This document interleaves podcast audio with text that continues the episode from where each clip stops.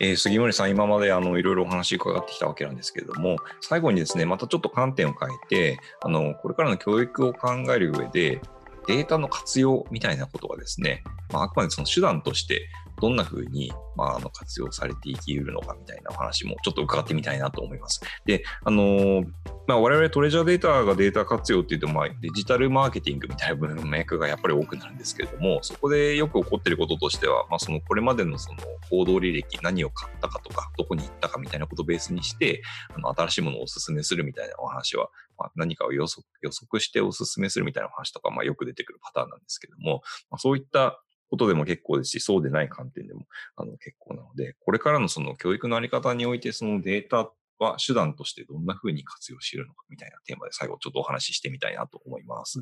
はい。あの、大学の文脈で言うと、教育情報分析、はい、それから、あの、専門用語になりますが、大学機関調査という、はい、あの、分野があって、私の専門分野の実は隠れた、はい、あの、仕事の一つです。ああ、なるほど。はい。あの、 institutional research って、はい、企業だと investor research っていうふうに言われるものもありますけども。ああ、なるほど、はい。え、あの、大学の場合は、教育成果とか学習成果を測定した上で、データを使った意思決定支援とか改善支援を行っていくっていう分野があるんですね。えっと、大学でカリキュラムを変えていくとか、はい、今から、こういう人材育成が求められているんで、はい、えっと、教員の配置も含めて、学習の改善をどうしていけばいいのかっていう情報提供をしなければいけなくなると。うん、なるほど。で、そのあたりって、まあ、伝統分野から今、イノベーションの分野に変わっていくので、例えば、えー、あの、まあ、複数の、うちの本学も含めて複数の大学が今、データサイエンス、それから、うん、えー、異分野融合の分野の学部、学科を新設するっていう、あの、えっと、流れができていますけども、なるほど。はい。ただ、それは、じゃあ、従前の大学教育の成果がよく、良かったか悪かったかって評価があるかというと、まあそうでもなくて。うん。あの、関東経験届教。うん。まあ、KKD っていうやつで。KKD、なるほど。関東経験届教でやってるんですね。はい。うん。これからこれが当たるっていうふうに、まあ保健学分野に振ってみたり、データサイエンスにパラメータを振り直したりするんですが、うん、まあ見える化とか可視化っていうものですね、うんうん、それをやっぱり客観的データに基づいて現状評価をしていくっていう文化づくり。うん、これが関東経験と東京から、やっぱりそうかって客観と確信へ。に変えていく。そういったことが、あの、まあ、情報活用、データ活用ということでは大切なのかなというふうに私も思って、様々なデータを集めてますが、なるほど。でですね、はい。データとか平均とかですね、代表値に指標を作ってしまうと、はい、そこには血が通っていないんですね。はい、ああ、というのは、はい。データには体温がない。体温がない。なるほど。ねなので、あの、いざ分析しようと思っても、じゃあ、はい、その教室でどんなふうに学生が学んでいて、うんうん、で、課外や学生生活の中でどんなふうなことを思ってるのかっていうところまでは見えない。なるほど。ですので、指標作りや評価作りっていうことの時には、はじめに学生のグループインタビューから入ることが多いです。うんうん、うん、なるほど。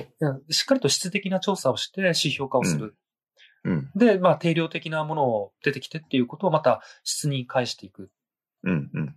という、あの、まあ、定性的なものと定量的なものを行き来しながらっていうことを、うんうん、えー、やっていくと、教育環境とかは変わっていきやすいとは私は思うんですね。うん、なるほど、なるほど。で、その時に、今の話、はい。どうぞどうぞ。今の話というのは、あの、まあ、あ、ごめんなさい。ちょっとあの補足がてら今までのサマリーさせていただくと、えっと、何かしらのその教育のカリキュラムであるとか、その、そのカリキュラムをどの教員にこう実施させようみたいな教員の配置とかを一旦こう仮説立てられて、で、その仮説のもとに教育を実施して、実施して、で、その実施された教育に対する、えー、学生の反応を定量的、もしくは定性的に、まあ、評価して、で、その評価をもとに、そのカリキュラムがどうだったか、教員配置がどうだったかっていう、あの、まあ、いいわゆる PDCA をこう回していくような流れを、その KKD、関東経験と、度胸。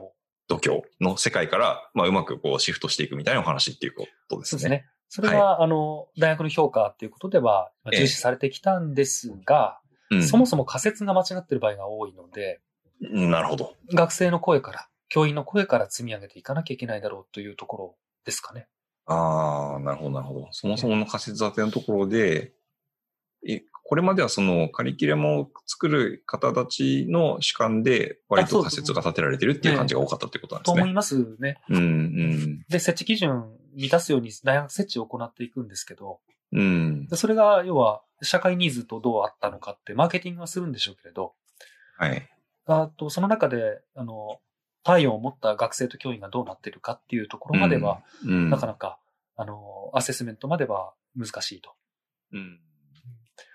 ただ、あの、そういった中で、今のデータ活用、データサイエンスもそうですけれども、あの、はいデータの流度が細かい体温データとか心拍データといったら生体データまで、ええ今、あの、取得できる世の中に近づいてきてるので、はい。あの、超監視社会になって、うん。授業の中で、どの教科書のどのページ見てて、どんな心拍が、数があってって、これ研究できちゃってるんですね。なるほど、そうなんですいやね。、そこから入るのどうなのかっていうところもうんありつつ、も、はい。でもデータ活用ってそこまでいきますので、まあ、理屈としてはいける。理屈としては。ううんん。えっ、と、オンライン大学の研究でも、あの、タイピングの指紋を取るんですよね。レポートを。レポートを書くときの。タイピングの癖っていうのを取っておいて、なりすましを防ぐ。すごい世界ですねすごいですね。は、なるほど。その、まあ、いいわゆるあの筆跡鑑定的な感感じで、そのタイピングの癖から、その人を、まあ、同定するというか、なりすましを防ぐというか。ええ本人がそのオンライン大学の単位取得のためにやってるって。やっぱ監視社会の方に向いてますね。なるほどな確かにあの、なんかこう、まあ、理屈で言うと、その複数人の学生がこうずらっと並んだ状態で誰がどれだけ発言しているかもし、まあ、視覚化できるでしょうし。できます。できます。はい。そういう意味で、まあ、視覚化されたり、こう、明らかになっていくことは、こうリアルな授業、学びの場合よりも多い気もしますけど、まあ、その、まあ、監視されている状態が強まりすぎると、それはそれでどうなのかなっていう話なんですかね。そうですね。なので、うん大事なものを測ってはいけないっていう、まあ、あの、言葉もありますけれど、うん。本当に大事なものを測れないものであると。うん。でも、客観と確信を持ちたいので、測ってもいいと思うんですね。レポートを出してもらって、その時のものって。でも、何のために使うかっていう、うん。そこの部分。要は、ハードウェアがあって、ソフトウェアがある。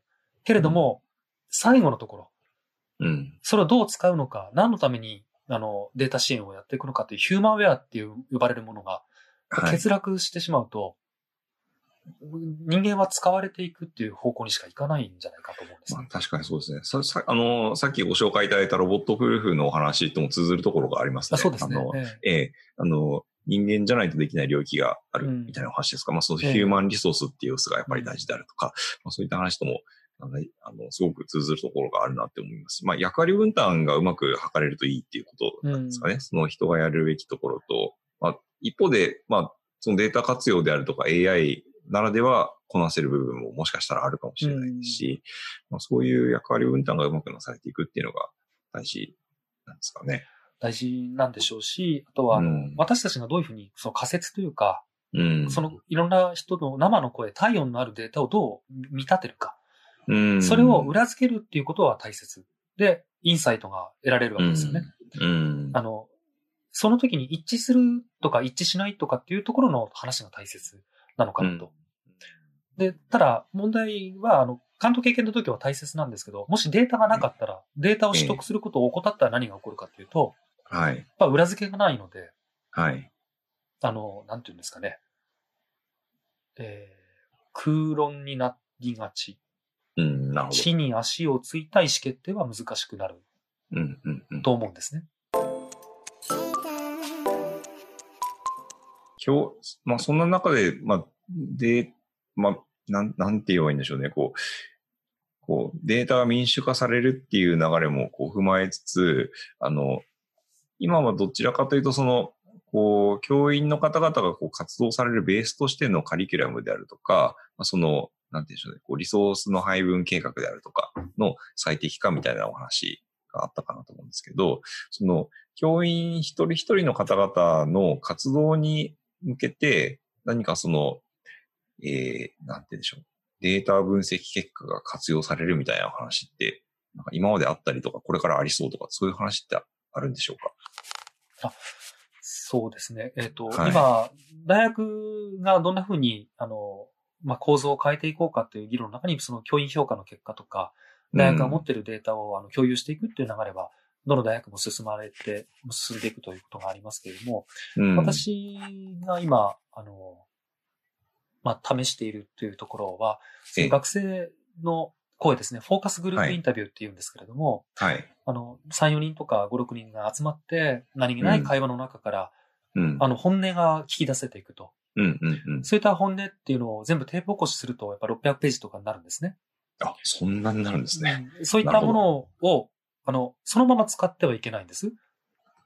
ああ、なるほど。あの、そこから、ええ。あの、データを抽出して、うん量的なものと掛け合わせをしながら、うん混合、混合的にもうものを見てて、あ、うん今学生はやっぱり学んでるんだとか、うんうんいや、ここは、まあ学びに足りない要素が見えてる。うん。あの、学生の声の中からは、ああの、未査覚のアクティブラーニングはやはりやめてほしいっていうことは正直に出てくる。うん。その中そうなんで、ええ出てきます、出てきます。その中で、じゃあ、それを裏付ける学習時間はどうなのか。はいまあ、。確かに1年生から4年生まで、だんだん学習時間が少なくなっていくような、そういった、あの学科も出ているかもしれないねとかですね。うん。そういったことが分かっていくんですね。で、それを使う。うのは、アセスメントするデータ分析者ではなくて、うん。お返しするのは、あの、その意思決定をする、えー、学部長とか、学長とか。そういった人たちが見て、ししっかりと考えていく。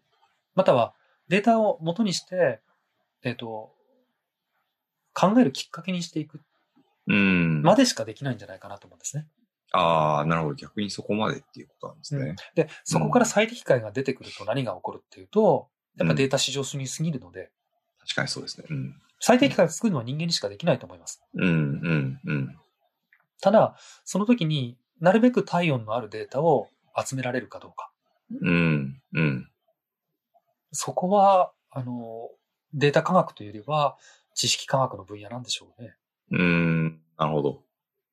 まあ、なるべく体温、まあ、あの、杉森さんの言葉で言うところのその体温のあるデータをうまく集めた上で、あの、そこから、そ、そこが、そのデータが示すところがゴールではなくて、そこはまああくまで考えを始めるきっかけの一つに過ぎなくって、うんまあそれがない状態よりかは、そのより、あの、正しい方向により効率よく考えられる、そのベースからちゃんと自分たちが物事を考えるっていう、うんその主体性も合わせて、あの、大事な気が改めてしました。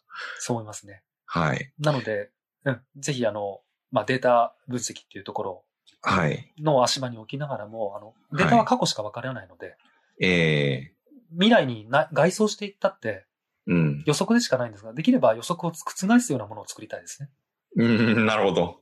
それ、面白いですね。なるほど。それは、あの、機械学習じゃできないことだと思います。確かに確かに。そえそこちょっとすごく興味があるので、もうもうちょっと伺ってもいいですか？その予測できないものを作るっていう。あの、例えば学生の学びっていうところを見たときに、はい。卒業段階ではこうだと。はい。学習時間とか成績の推移を見たら、卒業段階では伸びた。ということは、例えばわかるとしましょう。はい。でも、それは中間的アウトカムと呼ばれていて、はい。本当は、社会に出て20年後どうなるかを見たいわけです。なるほど。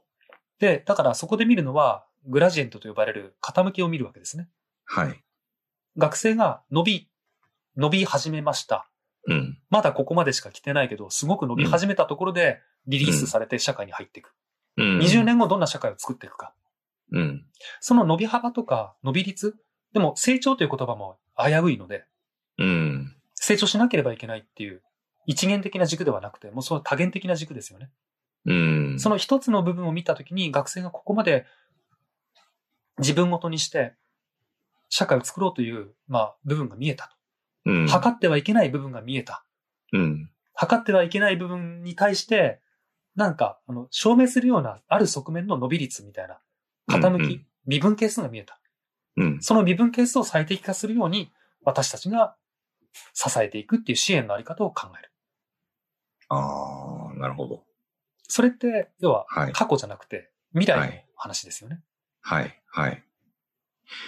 未来、確かに、未来の話であり、えー、なんて言うんでしょうね。こう、一足飛びに未来までこう、見渡しすぎずに、こう、要所要所でこう寄り添ってあげるみたいなそうですね感覚なんですかね。うん、そう思いますね。